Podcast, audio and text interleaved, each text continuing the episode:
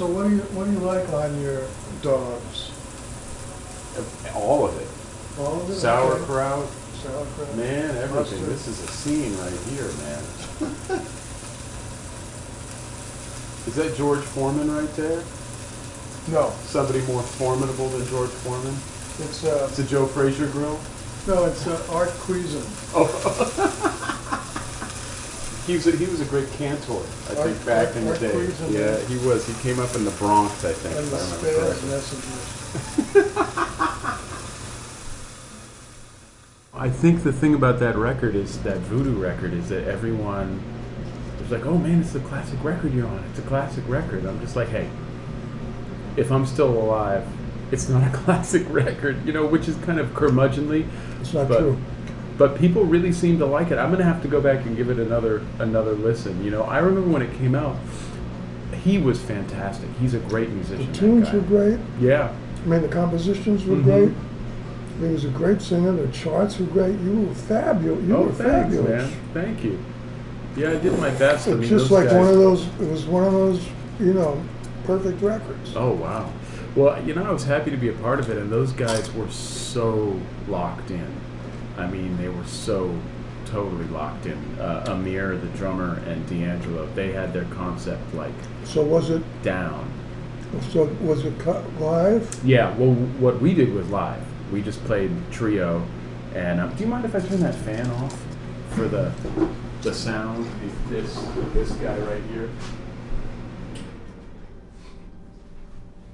Um, but yeah, I, I cut it. We just played the three of us, you know. And, Wow. and um, D'Angelo was like, I mean, this has been a while. I mean, this is like 16, 17 years ago, something like that. But I remember him being very specific about, hey, you know, this is how we want this to sound. We want the, you know, we want to play super behind the beat, except the drummer will be on the beat. You well, know? he had, from my vantage point, that was it for him. Yeah, yeah. I think he had a lot of problems after. I mean, I didn't stay. I tried to stay in touch with him. He had problems. Yeah, I, yeah. I said, see that in print. Yeah, yeah. And then, if there was another record, it wasn't near that record. Yeah, I don't think there was another record. I'm not sure, but he um, he was a great. I thought he was a great musician, and he and Ahmir, uh, he he what they were playing was what became their thing. You know that kind of whatever you want to call neo soul, which was basically coming out of the Motown thing and uh, really out of Marvin Gaye a lot, um, and a lot out of Jimi Hendrix as well. But they'd have that beat that, and you are supposed to play like,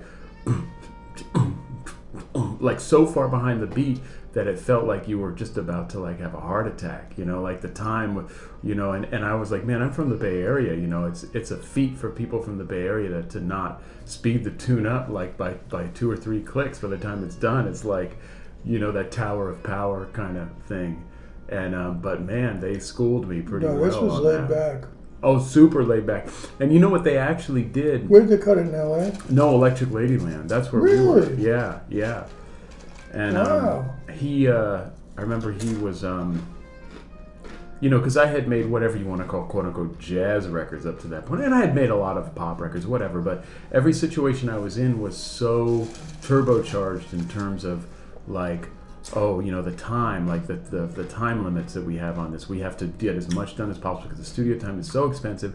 Why are you even talking to me right now? We should be playing music. We should. Why is this guy? This is fire that assistant because he was talking and wasting their time. Blah blah. That kind of environment, you know. And uh, so you know you're out there trying to churn out a record a day. And I went in there and they called me because they had seen me on some show, and uh, we were sitting in this lounge just watching TV. Like an hour goes by, two hours go by, three hours go by, and I finally said, you know, because I kind of got to know. I was like, well, are are we gonna play? Or are we waiting for instruments? Or and like no no the instruments are here everything's set up and ready to go. I was like well should you know we should play. I was getting nervous and a, little uptight you know about, about their bill. Not it wasn't even my thing i was like projecting my anxiety onto them you know? And uh, they're like man you're a harsh taskmaster and we went in there and just played. Right and back. Right, went right through there, just played, and I think it was maybe a couple takes of each song. You know, after they, he one song was his song that he taught to me, and then we wrote, I think, two or three other tunes together um, from that. But you know, in the in the same old music industry kind of thing, I saw very little money from it. At the end of the day, there's not much going on there. You know, unfortunately. Yeah. What are you gonna What are you gonna do? Well, because of like a Rolling Stone, I got to play on a lot of people's records, It led to a lot of other stuff. and I and I really enjoyed that. Yeah. Yeah. Well, you I, I like the the most most bizarre was before Hey, Al, is it okay if we turn the music down a Yeah. little bit? Just because he's my man, uh, Adam has to do all this stuff. He's like, couldn't you have asked him to turn the music down?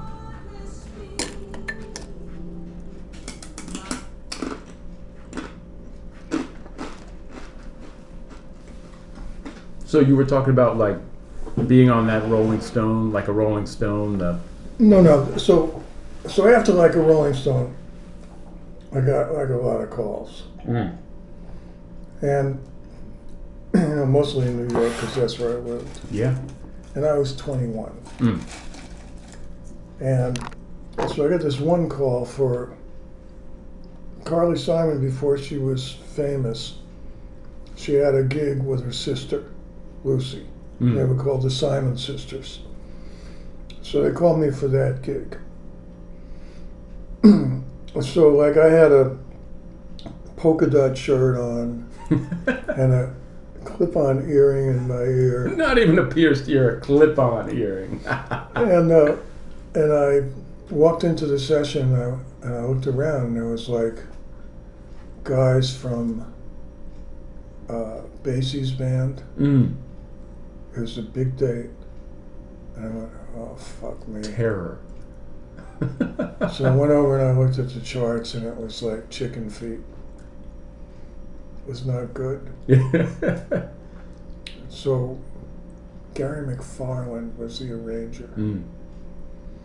I didn't know him, but I, I certainly had his records. So I went over and uh, introduced myself, and I said, uh, "I'm a I'm a little worried about these charts." Gesundheit. And he said, uh, "You know what?" He said, "Take those charts and open the organ bench and put them inside and sit on them." He said, "They hired you because you do what you do. Mm.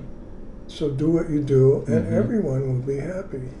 Yeah. I said, "Thank you so much." well, he's not only was he a great arranger, but he also knew how to put people at ease to get the best out of them, as opposed that to like was- a vibe vibing you out for not being the world's best but reader. I mean, I, but? I was like, I was 21. yeah. and and you know like there were guys Johnny Hodges and Oh people God. like that yeah, in the yeah, fucking yeah. room. Terrifying. Yeah. Like, whoa Tell me about. You told me one time about because you started out as a guitar player and a songwriter, not an organist, and you were telling me about because you played on a couple of these kind of um, more rock hits at the time with with that vernacular guitar playing that people wanted to hire you because of that. no they hired me because I was young I came out of my first pro gig was I was in a band that had the number one record in the country Which uh, who, was who wears short shorts oh that was it right and and so that was that was my first pro gig, but it was a serious gig. So I got to play like unbelievable gigs, like From you that. know Al- Alan Freed shows and Mm. Dick Clark shows and stuff like that. Uh, and and so everybody that was unbelievable was on the bill. Mm. So I just sit in the fucking wings and, and watch like the greatest talent that was alive. Like who who was on some of those? Jackie Wilson, Wow. uh, Larry Williams, Little Man, Richard, yeah. uh, uh, James Brown, So this is early '60s. I'm imagining. 58. '58. Wow. I started in 58. Wow. And before that, I just played in a kid band in my neighborhood. In Queens, right? Yeah. And I met a guy uh, at summer camp. And he, he played guitar. And I was like fooling around uh, with a ukulele. Mm-hmm. He said,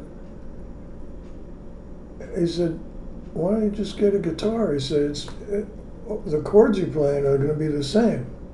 There's just two more strings. He said, you already know a few chords. Mm-hmm. so, so I had to, uh, I just had to figure out how to get a guitar. It costs money. I Mhm. didn't have no money. So I got a cheap guitar, and then uh, I had a, a, a local band that I was in. That was originally like accordion, guitar, uh, alto, and drums. Mm. And we just played. That's old school. That's an old school Italian. Uh, Uh, we just played top 40. mm. But it was good because it, it, uh, it got my ears going. hmm You learn songs. You learn harmony. No, it was really good. And the things that we got excited about, you know, are like, it's pretty funny. I remember them all. Mm. Like what? What were some of the songs? Well, there was a, uh, there's an instrumental out at the time called Weekend by a group called the Kingsmen. And uh, Wait, the Kingsmen were they the Louie Louie? The guys? it could be, but but Oh, but this was another one. Okay. And me and my friend, who was the accordion player, but he, he switched to bass because he was embarrassed by the accordion, as well Uh-huh. he should have been. At that point, yeah. Playing accordion, go to jail. Yeah. So then he, he started playing uh, uh, Fender bass, which was great. And we had we had this thing going. I'll get a Strat before you will. uh huh. We both wanted Stratocasters, and he did get one before me. They cost one hundred and seventy four fifty back then. yeah, well, you can multiply that by like a hundred now, I think. it must have been like a, a African American person seeing a Cadillac for the first time Hmm. when I saw a Stratocaster. I had to have that. Mm. Mm. It was the coolest thing I ever saw in my. It still is cool. Yeah, yeah. I remember when I was a kid, I couldn't. My mom repaired guitars, and I couldn't afford a Strat. Couldn't afford it. I had to get a copy, Memphis, a Memphis Stratocaster. And to this day, I've never owned a Fender Stratocaster. Wow. I've never owned. I, I I had a Fender Telecaster of my father's for a bit. It was from the '70s, but uh, I sold it so that he could repair his roof. You know, and uh, but that's it. I've never owned anything but uh, guitars someone had made for me, like I play, or something like a, a copy of something. You know. I had, I had every kind of guitar. Because I used to trade them in every year at Manny's. Really? Yeah. Wow. So you'd go up there with a, a Strat, and if, if something new came out, you. would But uh, Get another. wow. Get another guitar. It's before guitars were valuable. hmm hmm Before there was a fetish around the vintageness, and a lot of the reason. Well, they were all new. Yeah, a lot of the reason for that fetish was be, because of people like you, because you know, people of your generation that really changed the music culturally. You know, they see a guy like Jimi Hendrix with the Stratocaster or Roy Buchanan with a Telecaster.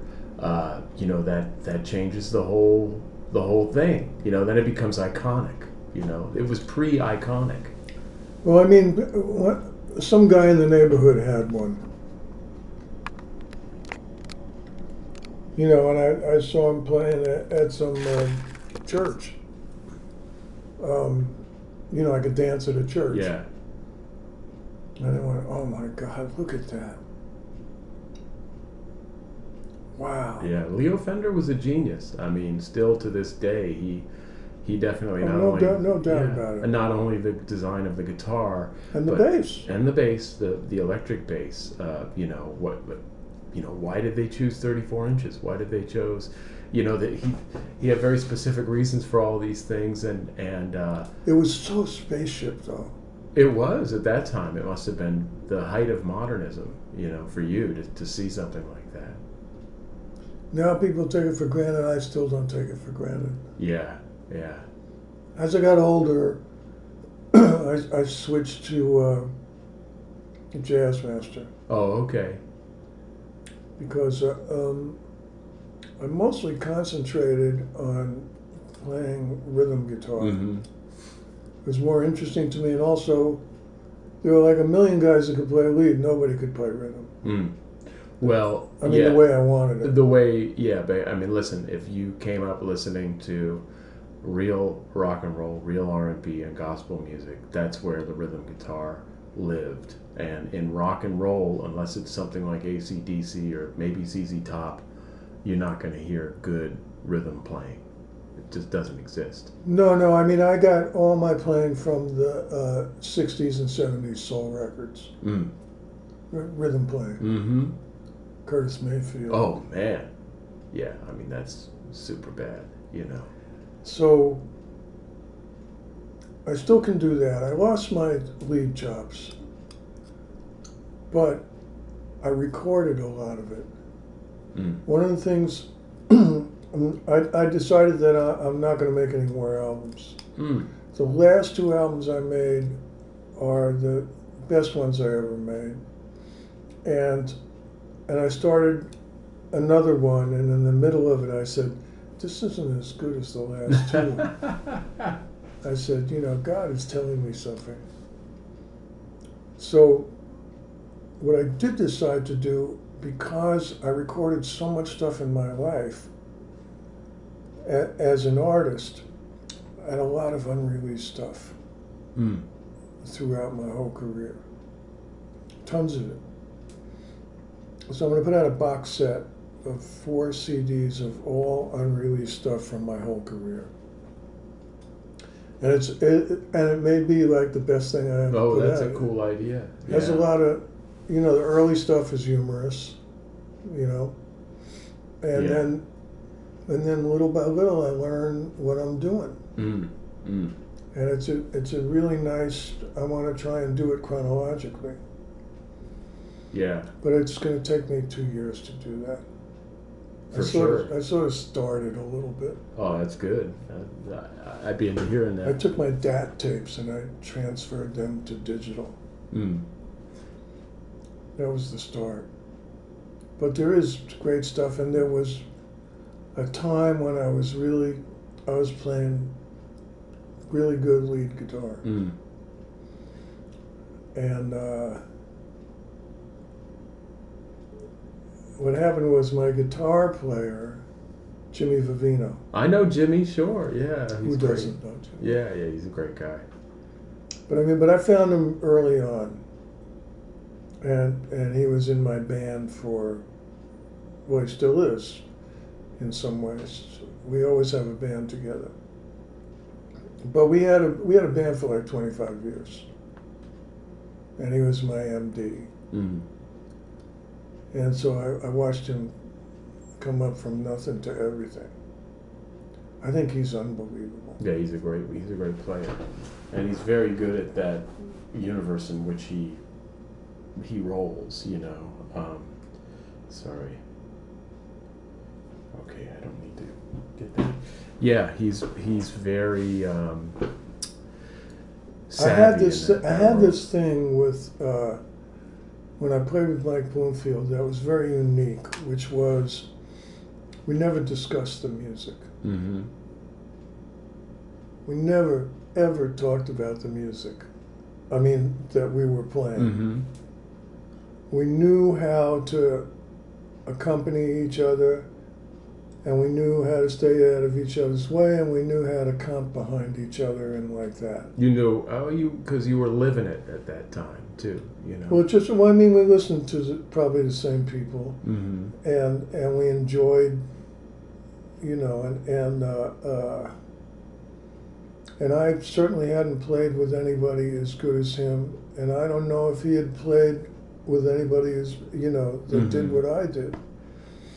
So when we played together, it was very special to me. Mm. It was very special because I didn't have to say anything to him ever. And he didn't say anything to me. We just got up there and played, and we loved it, and we had a great Uh, time. that's the way it should be. You know. And and uh, and when he died, I thought I was so lucky that I got to do that with somebody. Mm. And then I realized that it was the same thing with Vivino. So so I, I got that twice in my life, Mm. which I think is pretty fabulous. That's awesome. You know, I remember you were telling us about New York and that time where you it, it went from you know you had this recording industry there and songwriting industry and you had all these things that were were uh, different modules which which would come together to make a record and then you guys came and it was a cultural thing. And maybe you weren't as studied as musicians or songwriters or whatever but you had something from all of those worlds. And you were telling us at one point how you would go in to do these gigs as a guitar player because you were young and because you had that cultural insight.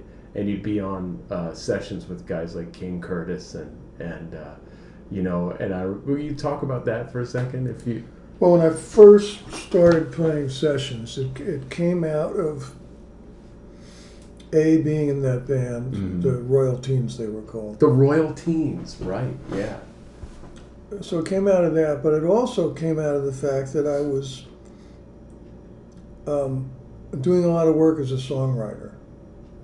well I remember the, the this diamond ring But that was that was sort of a, a culmination. There were years before that happened. mm, I would say from 1960 to 1965, I was writing songs and, and playing sessions.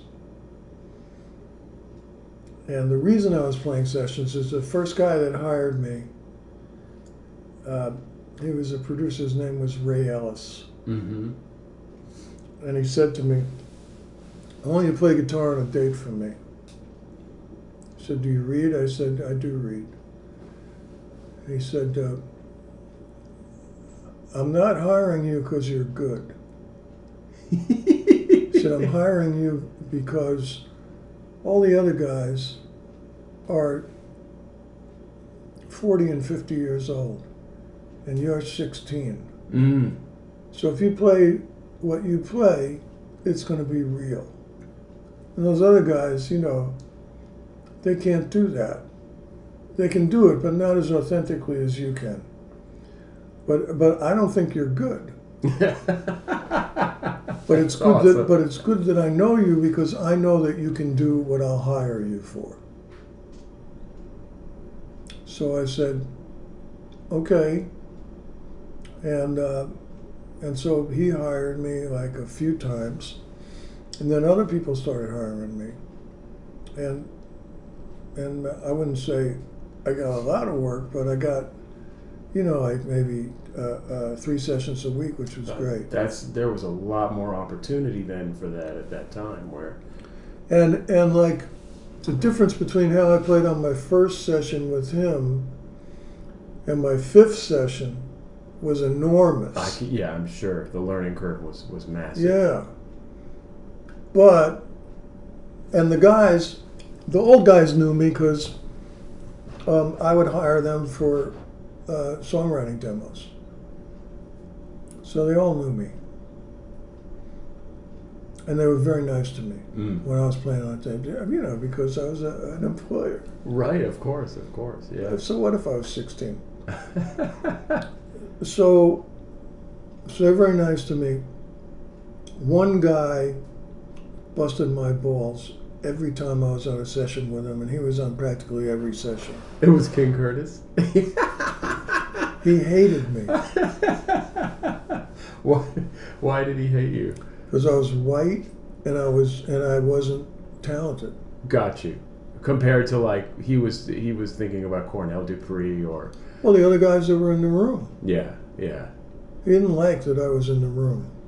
right. I mean, but if you think about it from his viewpoint, I guess you could kind of see. But these guys, these from. other guys, the, the white and black guitar players in the room were always nice to me Mm-hmm. because they knew they weren't threatened. Right. Right. Far from it. Wow. And and uh, the only thing that was happening is I was learning from them. That was happening. Guys were unbelievable. Oh, I'm sure. Do you remember the names of some of the guys that were? Uh, it's tough. I'm sure I know some of the playing. Charlie guys. Macy, I don't know him. You got me there. Everett Barksdale. Oh, of course I know him. Yeah. He played one thing that was incredible. Uh, uh, there's this white guy. He had uh, really uh, uh, terrible records. His name was Paul Evans. I never heard of him. He had a, a big hit called Seven Little Girls Sitting in the Back Seat Oh my God. and and uh, and some other stuff. But he cut a version of uh, Midnight Special, Oh boy. and he was fabulous. He sang it fantastic. It was like a, a you know an accent of blues, Uh huh. and and I always wanted to know who played guitar. The guitar playing was great too. So I I, I was on a board with him one night, you know, online. Mm-hmm. And I said, hi, you know, blah, blah, blah, blah, blah. I said, do you remember the name of who played guitar on Midnight Special, your record of Midnight Special? He said, yeah, it was Everett Barksdale. And I went, that's unbelievable. It doesn't sound like Everett Barksdale. He really, like, the beginning is uh, uh, no tempo. Mm-hmm. So he goes, Well, you wake up in the morning, boys. And he plays a little lick. He says, You hear the ding dong ring. And he plays a Uh-huh. lick. It was like that. They were trading yeah, back and forth. And that playing on that record, I'll, I'll play it for you, was incredible and not anything like I ever heard Everett Barksdale Wow. play. Yeah, I want to hear it because I know him from some jazz records and some other stuff. But he was he was he was one of those guys. He was on every date. Mm. Yeah. And I'm trying to think of the uh, well, Vinnie Bell Mm-hmm. was uh, my hero. He was also very nice to me. I wonder if you ever ran into my the drummer I played with, Scott Amendola. His grandfather's named Tony Gattuso. No. And he was a guitar. He may have been just older enough that he was no longer on that scene and was just writing jingles at that point. But he, I know in the 40s and 50s, he just could not stop working. There was too much work to, to do. And Bernard Purdie told me a similar thing where it was just like you could not stop working. There was so much work just in the studios alone that you, you would just be busy from you know sun up to sundown new york and la if, if you want to And there were there were uh, uh, some producers that, as a songwriter, uh, took me under their wings. Uh, the most prominent one in my life was Jerry Ragavoy. of course and he's the one who produced that great um oh my uh, the uh, howard tate records um He did better than that. He- well, he did better than that, but that record for people my age is like, that's a that's a pretty. That's where I learned his name from at least. Was he a Philly guy or he was a New York? He was Originally a a Philly guy. Philly guy. Yeah, so talk talk a little bit about. I'm sure that uh, Adam Dorn, his dad Joel Dorn, knew. I knew, I knew, I knew You- his dad. You knew his dad, huh? Yeah. What a nice guy. yeah, yeah. he makes some And also, uh, a a friend of mine worked for Joel. His name was John Kruth. He's a writer, okay. but he worked for uh, uh, Joel. you hear that, Dorn? You know this guy? I'm sure you do. I'm sure he does. Yeah. John's still around. So, where were we? Jerry Ragavoy. Now, I used to go to some of these offices and like ask a lot of questions. You know, can you tell me how you did this and like that, and they'd throw me out. Mm. Uh, Leiber and Stoller threw me out more times than anybody. and uh, Jerry didn't throw me out. mm. I was amazed. And he and he took me in. He recorded some of my songs. He uh, uh, he let me come to sessions and watch. And it was unbelievable what I learned Mm. from him. Like what at that at that time? What would you What would you say Well, the stands session, out? his sessions were unbelievable. They were unbelievable. The most famous is uh, he he had a uh, he had a production deal with Warner Brothers. Reprise, Warner Brothers Mm. Reprise. So they had a, a Sinatra session for uh, a Thursday night, 70 piece band. Woof. And Sinatra canceled on Monday. So they had to pay everybody. I think it's a week. Wow. So the guys at Warner Brothers asked the producers, anybody want to use this date? And Sinatra was paying for it. They didn't have to pay for a 70 piece band. So Ragovoy said, I'll take that. because he was an arranger as well. All So- those guys were back then. Such so he, sta- he stayed up for two or three days to write this chart with this other arranger, Gary Sherman. And and they only wrote the one chart. And then they had to get it to the copyist on time, and and uh, it was uh, Lorraine Ellison was the artist, and she's a former gospel singer. Mm. Jerry and I used to go see her when she was a gospel singer. There used to be, I'm going to go off track, but, but, but put me back on. okay. there, in around 1962, 63, there was a gospel nightclub in New York. A nightclub.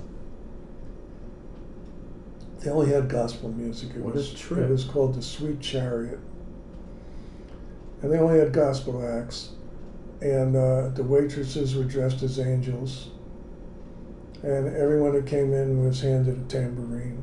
Wow. But I mean, but they had you know soul food on the menu. That's what was on the menu, and uh, alcohol was being served and What a that. trip. and uh, and the mob, it was the mob. Owned Oh, it, gotcha. Owned it. I think maybe the same people that owned Birdland. Okay. It wasn't far from there, Mm. and this became my hang. I went there every night. Mm. It was unbelievable. And You they see had, Shirley Caesar there? I didn't see her Oh. there. They they, they had uh, mostly lesser known acts, Mm. but that didn't mean they weren't good. of course. And the house band was uh, uh, uh, an organ guy that played feet Mm. and a drummer. That's it. That was the I'm house sold. band. I'm sold right off the bat. That was the Wow. house band. Wow.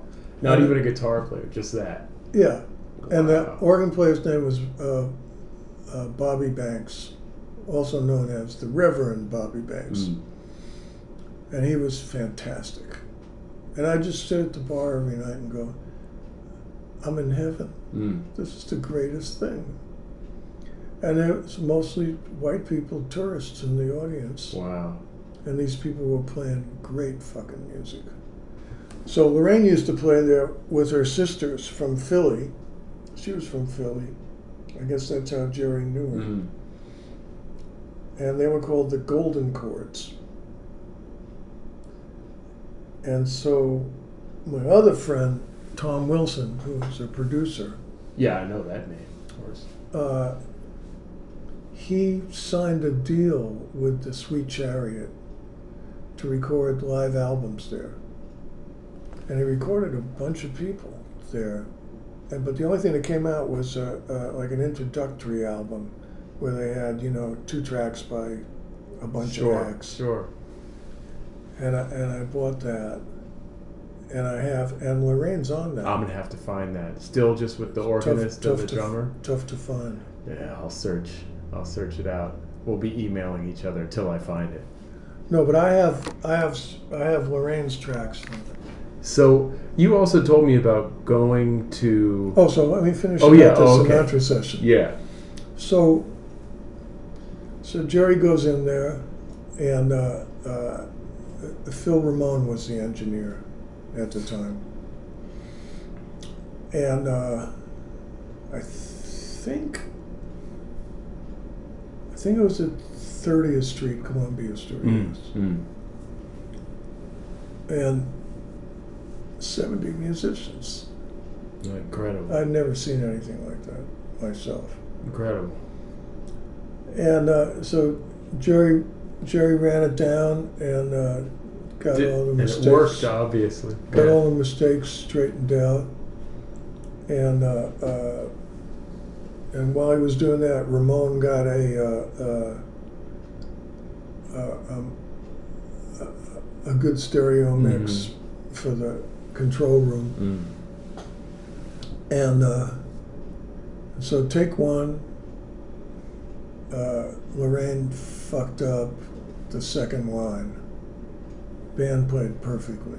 Mm. So Jerry said, "Well, let's just punch Lorraine in." Said no reason to put them through that. And so they punched Lorraine in, and they were done. Wow. Took them a half hour to run it down and make fix all the mistakes, and then fifteen minutes to cut it. Wow. Wow. And then he thanked everybody, and they went home. Yeah. And and he said to Phil Ramone, he said, make a copy of that mix that you're running. He said it's excellent. He says that's the mix. That's great. And he said, I, I- I want that, I want to be able to have that. I'll wait for that. Mm-hmm. Mm-hmm. Make me a, a, a 15 inch copy. Sure. Sure.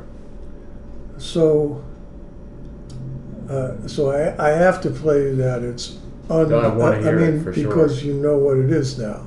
Yeah. Yeah. No, I want to hear it for so sure. So it's so good. yeah. But, but Jerry used mostly, well, here he had to use Sinatra's Mhm. players, but he used mostly uh, uh, Purdie, Mm. Chuck Rainey, uh, Paul Griffin, and Eric Gale. Yeah. That was that Yep. was his rhythm section. And he used and, and if Paul Griffin couldn't make it, if any of them couldn't make it, he wouldn't do the date. wow. Well, that was a sound. I mean, And so I inherited that from him. So you I, had your guys that you've worked with. I used I used them You use them. because they were unbelievable. And so later on, like in 1970, I, I sc- 69 actually, I, I scored a film. It was uh, uh, the director uh, Hal Ashby's first film. What was the film? It's called The Landlord, The Landlord. and it takes place in New York. That's why he hired me. I had never scored a film. And I, and I remember it, he brought me up for a meeting with the producer. The producer of the film was Norman Jewison, Mm. who was a famous director. Of course, yeah. And uh, and he said, uh, "Have you ever scored a film before?" I said, "No." He said, "Do you know how to score a film?" I said, "Yeah, I, I studied the Schillinger system in uh, college." And he went, just like that. And I'm sitting facing him at his desk, and Hal Ashby is sitting next to me, and he kicks me, and I look at him. He goes, "Don't worry about this. I'll take care of this." wow. He was uh, Ashby was Jewison's editor prior to this, and he won an Academy Award. Uh, Ashby did for uh, editing uh, in the heat of the night. Mm. And so now Jewison was going to let him make his own film. This was his first film. It was the the worst film that he made, and it wasn't a bad movie. It was it was actually quite good. So he called me, Hal Ashby, in New York, and he said, uh, I, "I want you to score a film. I'm I'm doing my first film, and I'd like you to do the score. It's a New York film. Can you fly out here and and look at the film with me, to see if you like it? If you like it, I would like you to do the score." Wow. I said, "This is so great." So I went out there. I saw the film. It was good. I said, "Yeah, let's go." He said, "He said, can you do me a favor? Can you stay an extra day?" He said, "Because I'm trying to decide between you and another person." Uh huh. I said, "Okay." So, so I, I had some friends that were there. One guy I was very friendly with was this producer named uh, Denny Cordell. He's not alive anymore. He, he discovered uh, uh, Joe Cocker Mm. and uh, Leon Russell and uh, Tom Petty. A lot of people. Mm. So, so Denny and I were very good friends. He was English. So I called him. I said, "What are you doing?" He says, "I'm. Uh, we're doing uh, Leon's first album." He said, "We're in the middle of that." He said, "Come over." So I went over there, and and uh, I knew everybody. As a matter of fact, they were they were d- recording George Harrison's song "Beware of Darkness." Do you know that song? I don't. I don't. It's really good. And and they had Booker T. He was playing organ on it. Oh, that's awesome. So I got to see that. That was good. I did a gig with him recently. Someone set up a gig at a kind of a jet. It was called the Sold Out Festival. S O L U uh, S O U L apostrophe D Out Festival, and they put me together with Booker and a, a local drummer. Uh, this guy uh, Carlton. He was good, and um, you know I think Booker T does a lot of these gigs now where he and his wife are such cool people. They're really like just. I don't know his wife. really cool lady um, and um, real smart real just like really on on it you know and i think he does because of you know the way that the cookie he does a lot of these gigs where i mean hey everybody knows his songbook i mean if you're a musician you know all those songs you know and um, i think he does lots and lots of gigs with musicians that are not really that great you know um, and so he came to this thing and we had a sound check and and um, and yeah, I mean he's an idol for me, you know what I mean? And uh, you know, and and uh, he uh, was like count off these tunes. He just kind of looked a little drugged, like all right, here we go again, you know. And then the drummer and I turned out we really could play, you know. And he was like, he got all happy and started playing the, the music, you know. But it was cool because he he just you know, because I was like, you know, I wouldn't st- let him. I was like, you have to tell How me about Stax. Just just like a year ago, I But think. but wasn't he like promoting his current album? Um, I, I, not that I remember. I don't think I don't remember that. Um, there may have been, but I was probably just so busy dealing with stuff that I, I didn't didn't notice it. I mean, we just played. I can't remember. I mean, we played a lot of those MG songs and some Stax stuff and a few other songs. You know, he's got like a show. You know, so we kind of did that. But you know, I I had just had asked him all about the Stax stuff and the experience and all of the, you know, because I, of course, I listened to those records a million times. See, I was the opposite. when I, when I lived in Nashville, I became very good friends with Steve Cropper Oh, okay. and Duck Dunn, Mm. And and so Steve Steve would call me for gigs. That's awesome. And then, and um, and so, at one point, I, I wrote a song about Stax Volt, and and I, I didn't I did a demo of it where I played all the instruments, and I just had that. Mm. And then when they had the 50th anniversary of Stax, I said, now is the time to put this out. I said, but I'd really like to cut it with the MGs. And, and it mentions each guy's name in the Ah. song. of the uh, MGs. So, so I called up Steve, and by this time I was living here. Mm. So I said, uh, but I wanted to do it in New York if I could. I said, uh, Are you guys going to be in New York? He said, As a matter of fact, we're going to be there in a month. I said, Well, I would really like um, you and Booker and Duck and, and maybe uh, Anton Fig Mhm. because he played with them. He said, I said, I'll send you the demo. How's that? I said, because it's pretty, you know, doesn't leave much to the imagination. Mhm. So I sent him a demo and he called me back and said, This is great. He said, Duck and I really got a kick out of it. Oh, that's He said, Booker won't do it. oh, really? He said, he said, I'll ask him, but I'll tell you he won't do it. He said, That's okay. I got another organ player that'll do it. Just me. oh, okay. And, you know, and like, you know, I learned how to play from Booker T. sure, sure. Yeah. You know, so no problem there. Yeah. So I cut it in New York with me, Anton, and, and Steve and Duck. And it came out great. Oh, I'm sure it And did. Steve was great. Yeah. He's really good. The only thing I did was he played this one lick one time that was so good that I, I put it in each verse. Oh, okay. You can do that. Yeah, oh, sure, you sure can. Oh, yes, you can. So, so it was on uh, uh, my last album. Hmm. It's called Staxability. I'll have to check it out. It's good. So you you were also talking about. I mean, in your book, because I read your book as well. Um, you know, after we visited you, we got a copy of your book. Actually, one of the guy Eric Kalb read it in the in the van when we were we were on tour. Um, and you know, you talk about a lot of things. You know, you talk about the, this diamond ring thing where you wrote that song and you were hoping that it was going to be played by a better group than recorded it because it is a great song. You know, It was a black song, yeah, and it was recorded by like a kind of the a whitest of white. very yeah. I hated it. Yeah.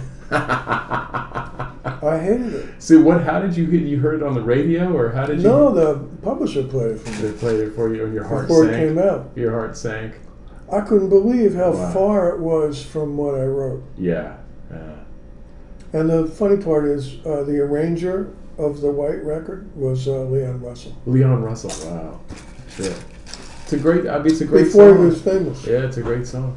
But then you you know you also talk about a lot of interesting things because you have the arc of your career has been really diverse in the true sense of the word. You know, you didn't just get one thing and stick with it and ride it into the sunset. That's true. That's really true. Um, I regret that in a way, but I got bored easily. Sure. That's why I did that. Yeah, I I, I And also, agree with you. You know. also, I have. Well, I mean, one one gift from God is to to to be a good arranger. Of course, you know, I I sat around a lot of great arrangers, but Well, you learn from the best at the best time to learn from. but, but I mean, I know how, I just know how to do it naturally. Hmm. all the licks and fills come to me, and uh, and and so I, I consider that like a gift from Mhm, God mhm. because I, I didn't really study it. I knew how to do it. Except for the Schillinger system. that doesn't count. so, what about when you eventually you ended up playing with Mike Bloomfield and you went out to to um, the West Coast, and you also ended up producing Lynyrd Skynyrd. You lived in Nashville, like all of these. I tried to I tried to live as many places as I could. I was sort of curious, Mm, and that was so I was really satiating my curiosity. mm, So I lived in New York, Atlanta, Los Angeles, London, uh, Austin, mm. When did you live in Austin? uh, 1980, 81. Okay, so right when it was really starting to happen there.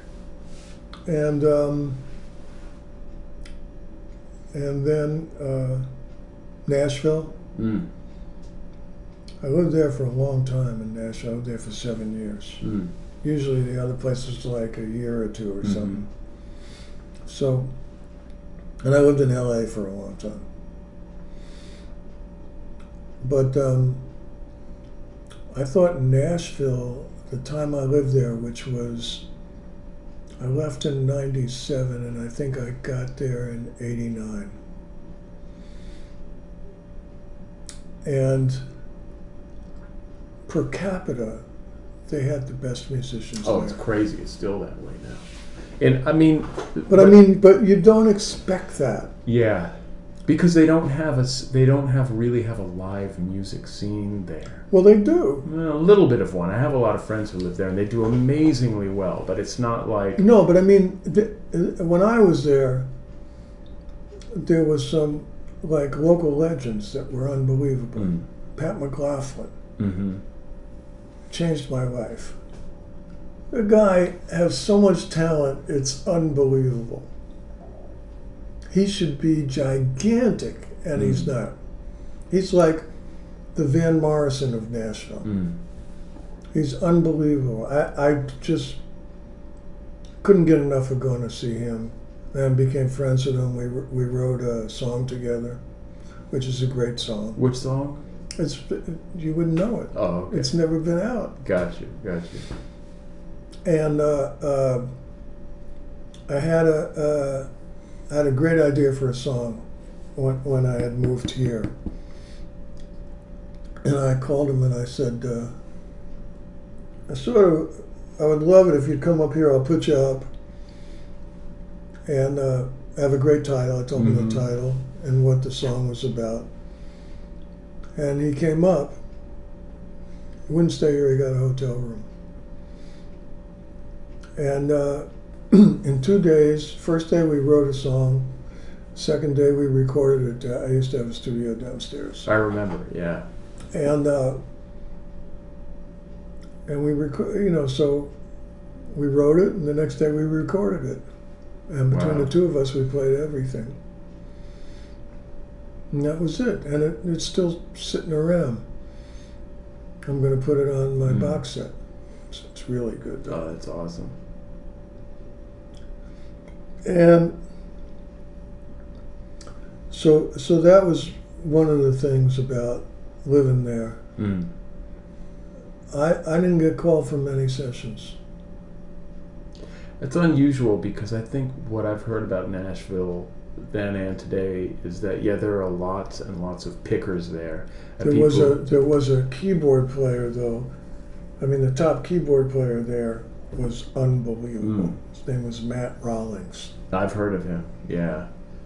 Yeah, but here's the thing, though. You know, if you go there and you you are a really, um, you know, you're a really capable musician, but you do something special, people will call you at like you've said, like because you do something special, and they they want to have your flavor. the only on guy that hired me was uh, uh, I forget his name now, but he had that uh, that girl, Trish. I can't remember her name. Man, I wouldn't know. I'm I not the modern I th- country I, guy. I think she's married to that, that other guy that was huge. Garth oh, Garth Brooks. Brooks. She's right. married to Garth Oh Brooks. man, I wouldn't. I don't even really know his music. I hate to say.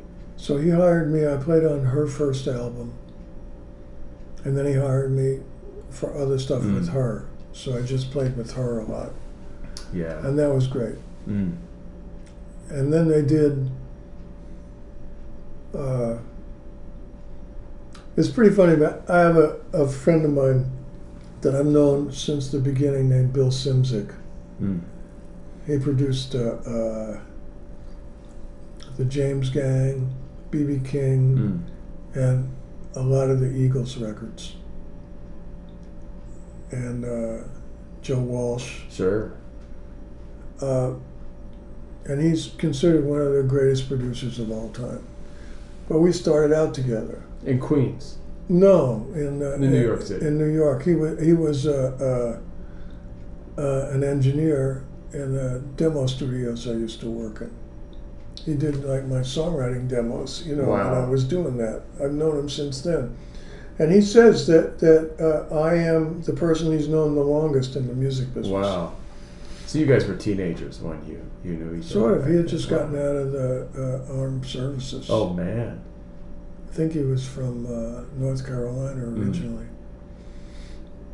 And um, so, so he came after the Eagles.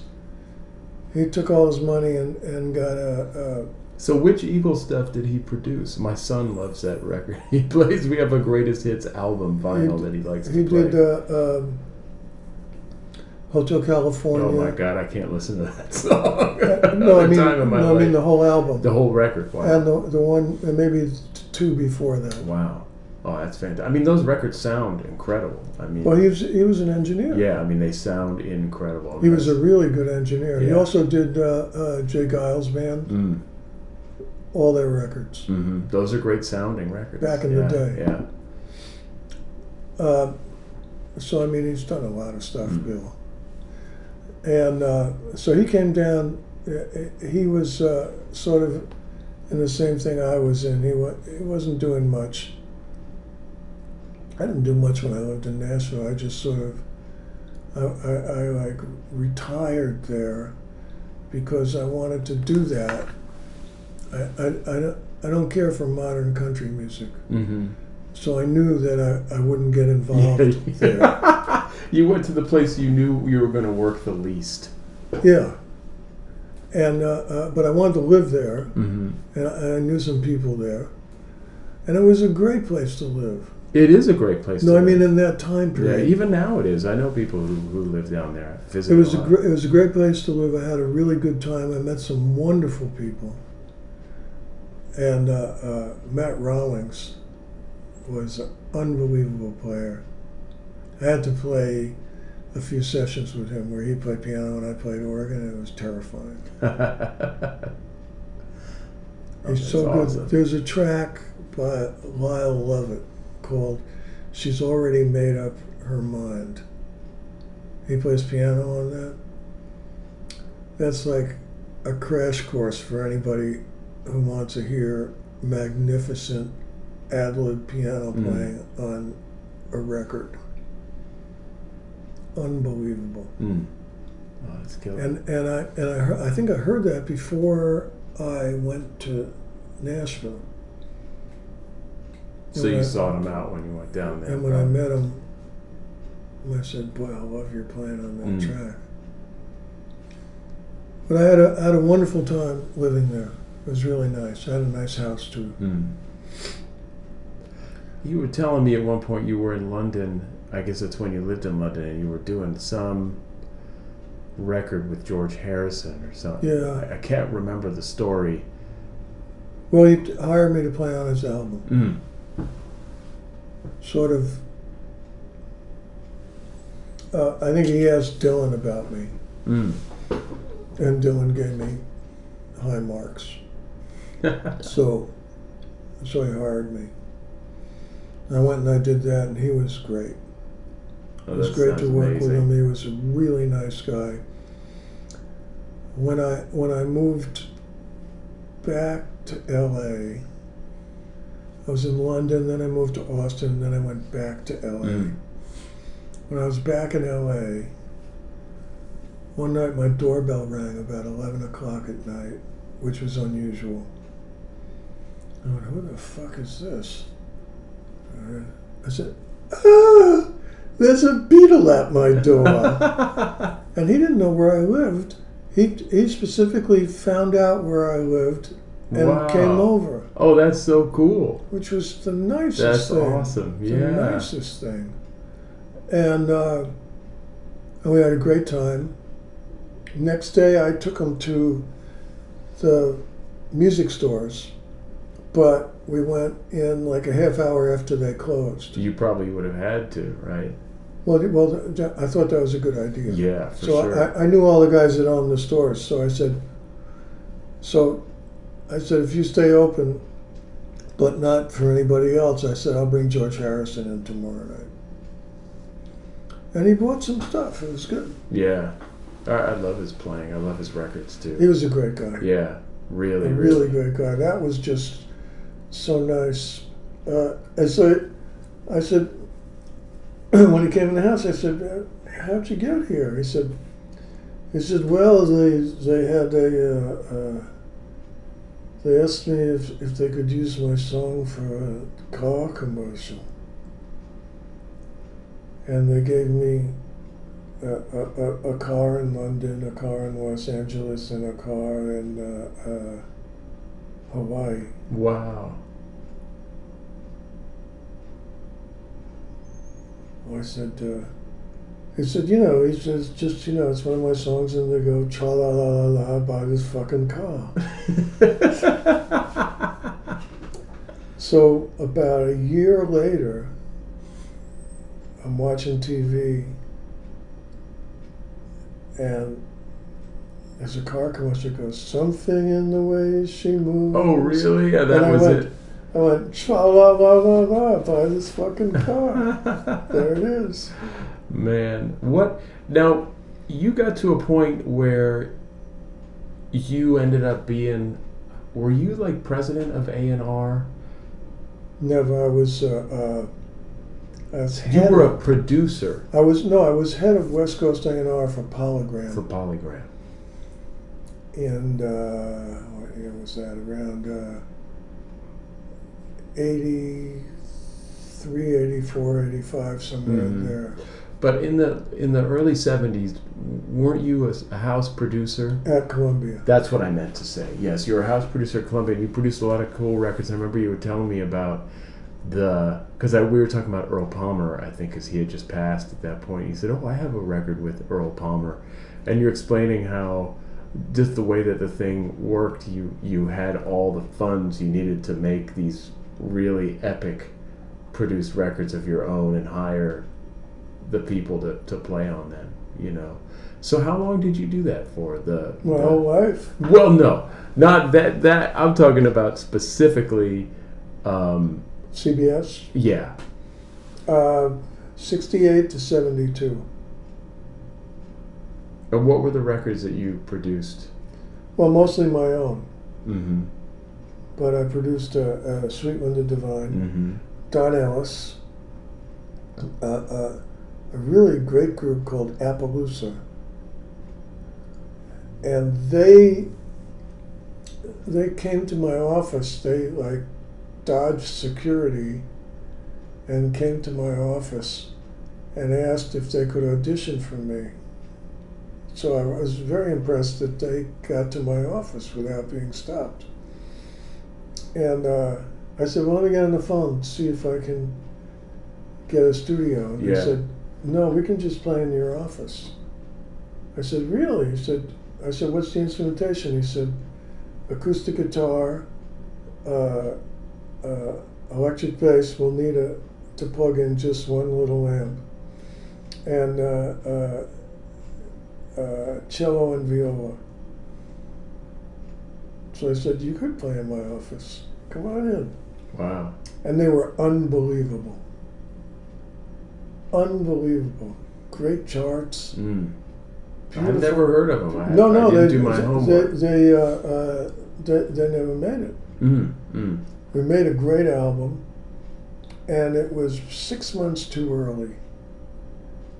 Six months later, James Taylor, who was doing sort of basically the same thing, came out and got it. Yeah, so If- much of it is if about I had that. been, yeah. if I had been six months late with it, it would have been a gigantic Right hit. time. It's got to be. I mean, I still time. have it, and I play it for people, and they go, "That is unbelievable."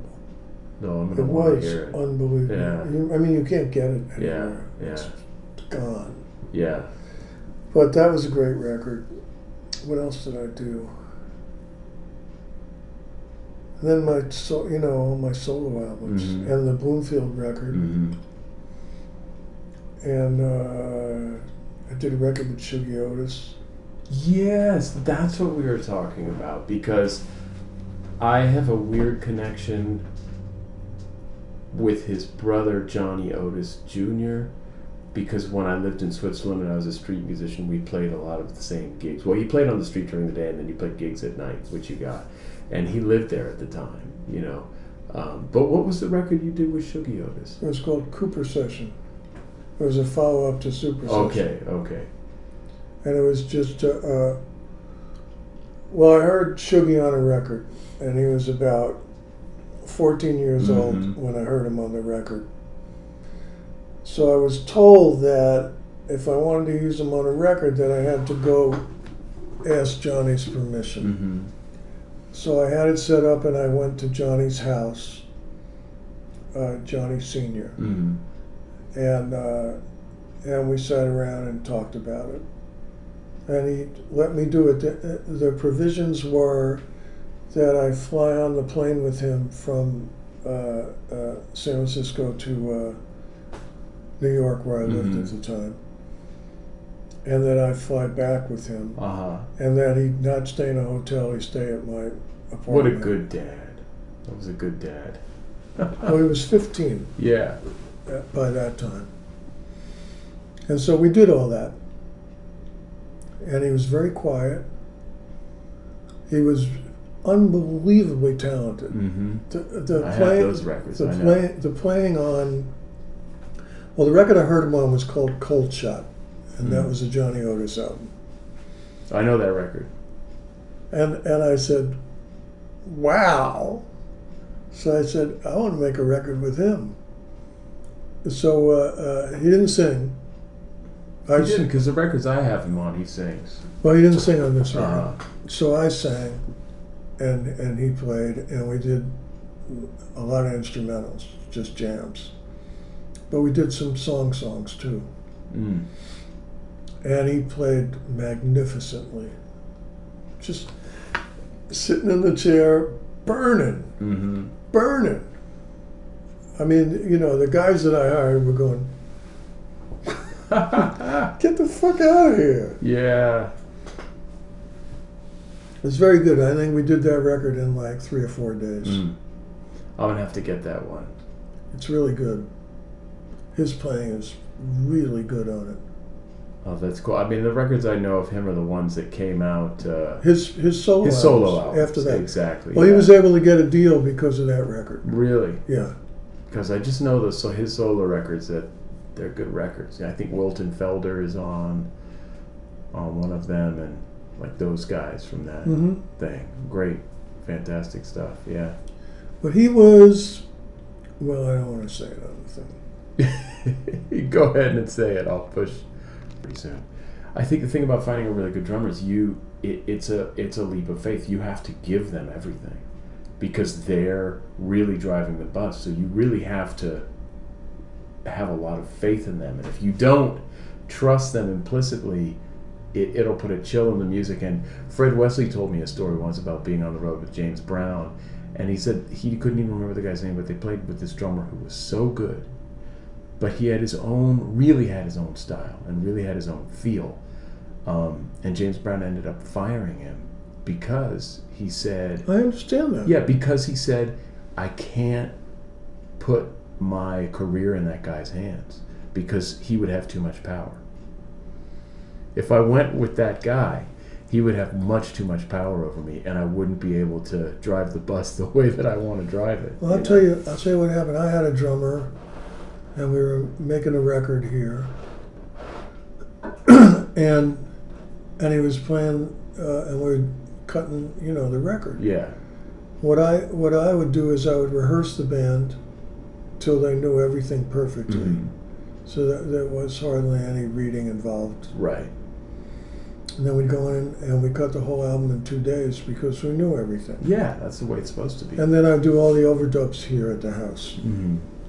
but but I'd cut it in a real Sure. studio. So we're doing this tune. and I'm saying, you you're playing it too fast. He says that's the tempo it should be at. I said no no no no, and I played him the demo, which was the tempo I wanted to be. And it was very important to me because it was a tune that I had co-written with Gerry Goffin. mm. which I only got to do twice in my life. Mhm. So, but it was important to me. It was a really good song. And he would not play it at my tempo. Mm. He played it at the fast tempo, Yeah, and, it, and it ruined it. That's not, yeah. I mean, the thing about that, the real good drummers, they know because they're listening, especially No, no, no, vocal, no, they're no. listening to the singer, and they know what the words are supposed to sound like and how they're rhythmically. It's work. not even that. It's, it doesn't even come to that. It's just, I'm the arranger, right, I'm the artist, and I'm the producer.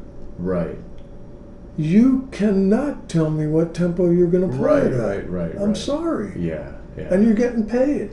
What was that story you told about the drummer, the guy who was a producer, who was also he played drums and and he was one of those very famous rock sessions. He decided that he wanted to play the drums on the session.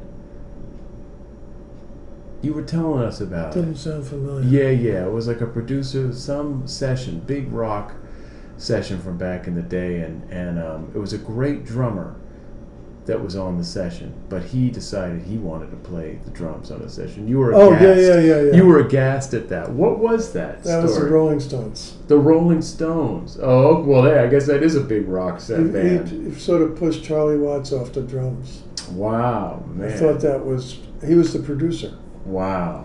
and it was it was not a particularly great drummer, Mm. But he ended up playing the drums on uh, "You Can't Always Get What You Want." Oh, that's that. Right, right, right. Wow. But he did it. I thought he did it in a way. I mean, he wanted to do that. He wanted to play the drums, and he intimidated Charlie off the drums. I'm sorry, I'm laughing. That- That's me. So, so what happened was, he had a lick he wanted Charlie to play, and he was trying to explain it to Charlie. uh huh. And Charlie said, he said, uh, well, why don't you sit down and play it for me? Right. So, it, it played it. And meanwhile, you know, the band is sort of playing too. And Charlie said, why don't you just play the drums? Wow. Very not, not angrily. Sure, sure. yeah, I mean, what has he got to prove? He's like quite a few million selling. Well, he doesn't think like that though. Right. He says, you know, play. And, and the guy, you know, if it was me, I would have said, no fucking way. Right. Yeah, this know, is, I would have felt very. I mean, I would have felt very uncomfortable. I had I had similar things to that with Skynyrd.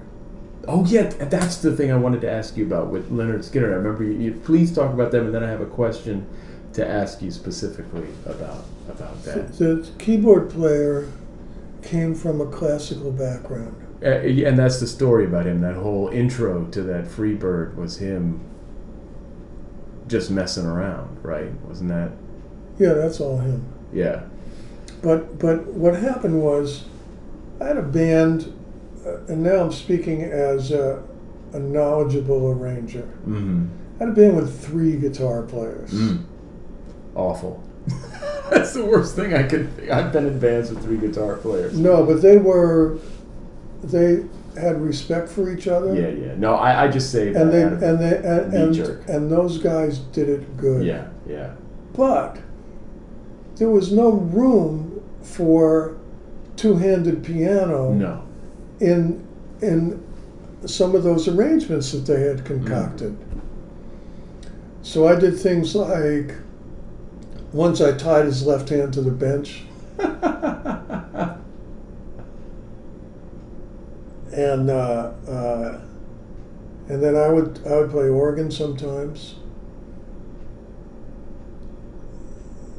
to to uh, try and curtail, curtail his playing. He was a very good player, Mm. so it was difficult. But he but uh, he was he was not the uh, the brightest guy in the world. Mm. So so I mean I try as I they were not they were the furthest thing from book read musicians. hmm They were the antithesis Mm. of book read musicians. You were telling me about the one thing I remember is you were telling them, well, you know, this might have a bar of five four in it, and they're saying, what? what is that What do you mean? How can you have more than four beats in a bar? That exactly?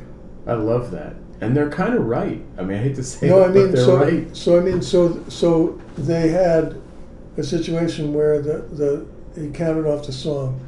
One, two, three, four, one, two, three, four, one, two, three, four, one, two, three, four, one, two, three. And I went, whoa, whoa, whoa.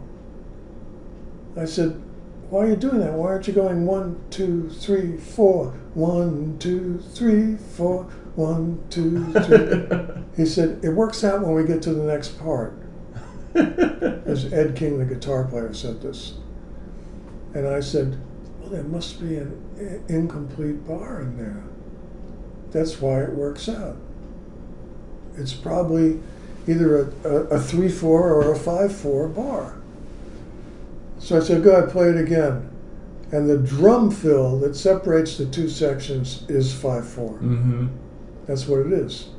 Wow. I love So how I- people come up with that so. I 'cause it said- feels natural, you know. So I said that, to, and this was the drummer's first time recording with the band. He had never recorded with the band. Mm, That, that guy, mm. became famous. When you were down there and you did, did you ever have any um, interaction with, you know, those guys, uh, you know, the Swampers, uh, you know, uh, None- Hawkins none whatsoever. Because you were farther away. You weren't in that Muscle. Shoals area. You were in Nashville.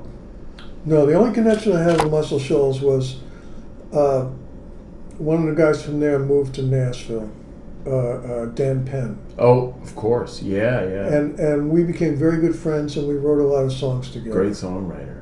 We wrote a lot of songs Yeah. together when I lived in Nashville. That's fantastic. and we were really good friends. Mm. Matter of fact, I, I did an interview, a really long interview with him for Goldmine magazine Gotcha. Yeah. at, at that time, and it was really good. Yeah, I mean, he's I'm your puppet. That's him, right? Yeah. Well, a lot- and, um, among many others. Yeah. But, yeah. but he but he and I got along really well. Uh, that's great. I have great stories about him. Re- Give me one. Uh, I was writing a song one day myself, and I got two verses, and I hit the wall on the chorus. I could not write a chorus. Mm. The verses are really good. So I didn't like to stop there because I would forget it. I was Mhm. too lazy to record it. And so I wanted to get someone else over to the house that I trusted that could help me write the chorus. Mhm. So I called him up. It was the first one I thought of. Because it was like the song was in his Milia. territory. Yeah. So I called him up and I said, uh, I got two great verses here. I said, and I just hit the fucking wall on the chorus. I was hoping you could help me. He says, Well, why don't you read me them uh, verses you got there? So I read him the verses. He says, Those are good. He says, uh, uh, Why don't I come over there tonight about 9 o'clock? I said, it's, it's only like 12.30. He said, well, I got to go to welding class today. Welding class. He worked on cars. That's fantastic. He worked on cars like on his front lawn Mm-hmm. in Nashville. Classic. So, so he said, well, I got welding class today. There's really no comeback for that. No, there there isn't. There isn't that So I said, okay, I'll see you at 9. Oh my god. And I said, and I still stayed with it. I played it over and over till I wouldn't forget it. Oh man. You know. I- So then he then he came over at nine o'clock. He said, "Yeah, I've been thinking about that song all day." He said, "I think I got a good title for it." He told me the title. It was good. We sat down. We wrote the chorus in about forty-five minutes. He looked at me and he said, "You know, you've done real good with them first two verses." He said, "I, I think you could probably write another two verses." He said, "I think my job is done here." And besides, my Excedrin PM is kicking in. That's awesome, man. Well, you, you yeah, that, that's we good. made we made some great demos together too of, of stuff. You know where uh, he would sing. Mm. And also, be, before I met him, I cut one of his tunes on one of my albums. Mm. It's really good. Those guys were. I mean, there's a movie out now. I don't know if you've seen it. Oh, it's, there's a lot of lies in that movie. Is that right? Really? Like, like which? Uh, it was a beautifully made movie. What, what, what are the lies in that movie? all the Lynyrd, all the Lynyrd Skynyrd stuff is like lies, lies, Really, really? lies, lies, Really, lies. like which, which aspect? And I thought it was disrespectful that he didn't even mention my name Okay, so talk and to took that. credit for everything. Yeah, talk to that. Talk to that. Well, I mean, I, I you know, I, I don't care to discuss Well, I the dirty that. laundry in, Yeah, yeah, yeah. in public, but but I I, uh, I was very surprised at his behavior in that movie. Who is that? Whoever the guy was, Jimmy something. Oh, the guy who said he produced uh, the guitar player. He was a guitar Yeah, player. Yeah, yeah, Jimmy yeah, great guitar player. Jimmy yeah. Johnson. It's like so many untruths in that movie. I was actually amazed Mm. because he's done, you know, great things in his life. That Sure, guy, sure, sure. and it seemed like a great guy every time I met him and everything. But Well- that's not the story. The story is different than that. Well, yeah, he took credit for everything, Mm.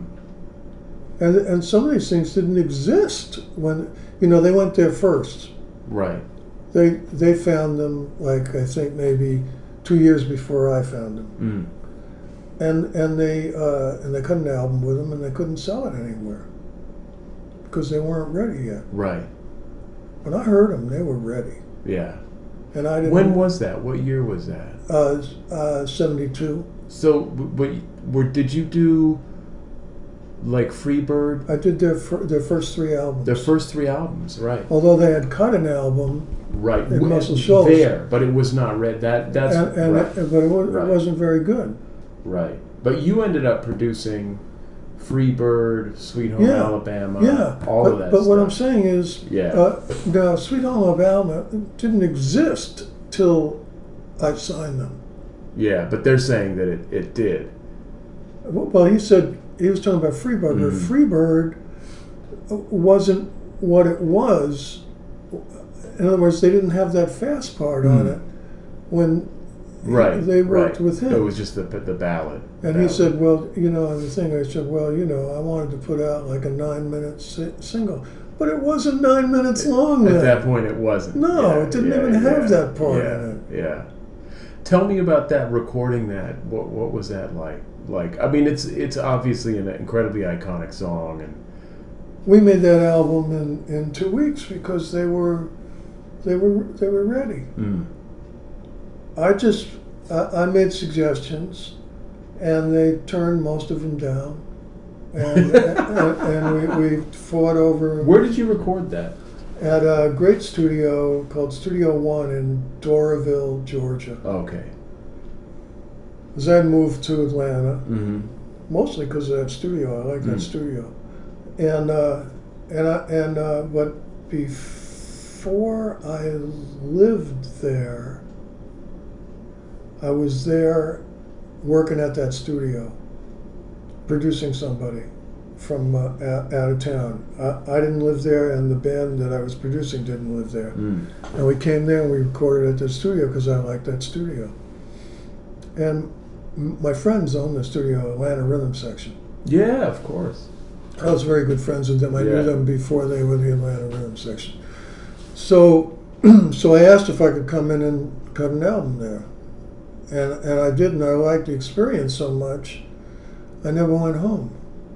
I mean, literally, I had my Mm. roadies pack up my apartment in New York, and Just take it down Send there everything to, Oh, that's uh, fantastic. uh, so I never left there once I, I got there. And so we would record every day from 12 to 8, mm. And then we go out to this club every night. And they had uh, a band, uh, a band that played there for. Uh, they were closed on Mondays. Mm. The band would play there for six nights. Mm. Whoever was booked. That's the way it used to be. Yeah, of then, course, actually. of course, yeah. But people yeah. forget that. Oh, I do some of those still. Not as many as I'd like, but No, but I'm saying. yeah. So, uh, so the first week we were there, we were only there for two weeks. So the first week the band was, but the women were great in the club, so it didn't matter. right. So then, uh, second week, they came in, and I went, "Whoa, this is really good." And I, but I got to So hear, Lynyrd Skynyrd was playing for a week at this at this Yeah. club, right? so I got to hear him, you know, two sets a night for uh, six days. Mm. So by the end of the thing, uh, uh, one night I went. Uh, I asked if I could sit in, and they didn't have a keyboard. Didn't have a keyboard player then. So uh, that's the other thing. How could they have done uh, that Freebird thing? If they didn't have a keyboard player, Well, right? they could have right. used Yeah, yeah, Muscle sure. Shoals guy, uh, uh, Yeah. But I don't think they did. And uh, uh, so uh, I said, "Oh, I play guitar." I said, "I could, I could stand up with you." I said, "Okay." So they brought me up, and uh, and I, uh, they had an extra guitar. I said, "What are we doing?" He said, "Mean Woman Blues in C sharp." And I cracked up, Why C sharp? so that if you didn't know how to play the guitar, Oh, oh, you weren't going to be able to play there. it. Oh, okay, I dig it. See, I wouldn't. I would just think. I well, got that. uh, That was Yeah. like the punchline to a joke when he, Right, when he right. said that to me. I totally understood that, It's and I laughed. That's hilarious. I mean- said, "I said, don't worry, I can play it in C Yeah, yeah. I mean, where I come from, you better be able to play everything in every key, blah blah blah blah blah. So we would just be like, why would you want to play in that key? I mean, you Well, can play in that key, but why would, would you want to? well, you know? for that reason. for that reason, absolutely. That yeah. was their safeguard Yeah, when yeah. people wanted to sit in. right, right. Oh, that's awesome. It's very good. So then you and How did you end up becoming their producer? I uh, I offered them a deal Mm. During that. You know, The the, end, of, one, the end of that week. Yeah. And they had a manager, and the manager was there. it took about three months of back and forth forthing between the lawyers and everything. Of course. Yeah. And then they did it. By that time, I had heard other bands there, and I started my own label called Sounds of the South. And I signed another band, and uh, and that's what I did. Mm.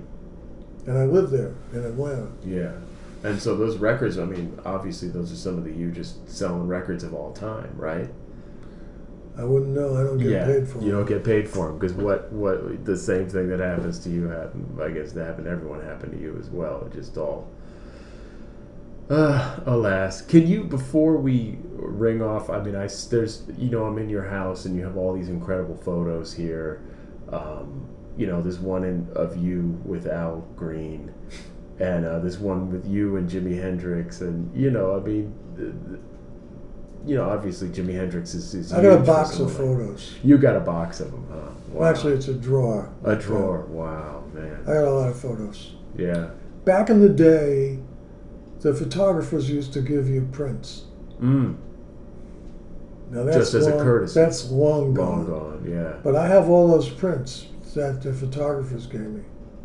Mm. So uh, uh, you know, I'm, I'm really glad I kept them, and now I have them in one big drawer. Oh, that's fantastic. so we could do that sometime. Yeah, I'd love to see that. So you, but can you explain to me like your interaction with someone like Jimi Hendrix, or because you guys were all in the same cultural experience at that time? And I mean, I know from my mom. Well, not- other, Not so much with him. mm, First of all, he was from Seattle, right, and he was in England. and and also he was uh, uh, in the armed services. Sure, sure, yeah. You know, so I didn't have very much in common of with him at not. all. That makes a lot of sense. Yeah. So so uh, uh, but You and Bob Dylan and uh, Mike Bloomfield. That was that was three Jews in a box. Right, right. and I have to tell you, my mom's impression of Bob Dylan, because my mom and my father, who you may know tangentially, they're older than you are, uh, they were in that kind of uh, Greenwich Village folk scene uh, you know, they hanging out with Mississippi John Hurt and Reverend Gary Davis, and Dave Van Ronk was my father's like Trotskyite running partner, you know that whole thing. And so Bob Dylan was a little bit on that scene, and I and I asked my mom, you know, well, what, what, you know, what do you think about, you know? He goes, oh, those that, that guy was a what he, said something like a. Uh, well, we, her her opinion was like, well, we just never thought he was good because he couldn't play authentically. Like he couldn't play the real shit, supposedly. You know what I mean? We didn't care that he wrote these songs. It didn't matter to us. What we cared about was like how come he can't play like Mississippi John Hurt, you know, because that's what they were all going for, you know. So the the lens through which I view that music is I think probably different than most people my age do because I came up listening to the records that she thought were the good records, which were Mississippi John Hurt, Reverend Gary Davis, Lead Belly, Robert Johnson. I mean, I go on and on and on. So when eventually I came to the music that was later, it it didn't have the impact on me that it had on most of people my age who heard that music first or second or third, you know. I didn't get Dylan at first because of the voice. Mm-hmm. I went, whoa. So, uh, uh, Paul Simon and I kind of grew up together. Oh, I didn't know that He lived near me. Oh, what the hell? And we met when I was in the Royal Teens. Uh, because when, when we had short shorts out, him and uh, Garfunkel had a record out under another name called Hey Schoolgirl. That was a Mhm. big hit. So we played gigs together, and that's how we met. Mm. And then we realized we were all from Queens, and we became friends. So uh, Paul Simon's dad was a, a, a band leader, Lou Simon, Mm. and he had uh, uh, had a big band, and they played uh, uh, weddings and debutante parties and Mhm. stuff like that. So one time Paul called me up and he said, uh, uh, "I got a gig for you." This is about '62. Mm. I said, "What's up?" He said, "Well, I'm I'm playing a gig with my dad's band." I said, and every every forty five minutes, I get up and I play two twist songs. He said, so I wanted you to play lead guitar. And and you know, and we'll do you know two twist songs, and we'll probably have to do six songs all night. I said, what do we do the other time? He says. Uh, sit up on the bandstand with our volume controls off and play. I said, "That's pretty funny." but I he said, meant it. I said, "I want to do it just to for the experience of, Yeah. of doing that." And I think it was like uh, uh, seventy-five bucks. wow, that's which was- good. it was really good. Yeah. So I took it, and I- and we did a That few. gig today pays 50 bucks. you know, I probably did play fifty bucks then. Then it pays 30 today. Oh man, that's incredible. Well, when we played with my first band, and we played like, uh, you know, dances at uh, uh, school and at uh, uh, the temples and the churches, Mm-hmm. we made ten bucks a guy. It was forty bucks Mhm. for four guys. That was how I started. That's how you make it, you know. That's how everyone starts. Same way. Unfortunately, it's how most of us end up too. Yeah, really. Well, dude, thank you so much for your time, man. Appreciate it as always. There's a um, uh, if it doesn't cause much trouble, there's like maybe two or three things I want to play you that we were talking about. I'd love to. Yeah. and and then uh, and I can uh, and while I'm playing you that I can stick you in the picture drawer. Okay. Oh, that sounds great. Okay. That sounds excellent.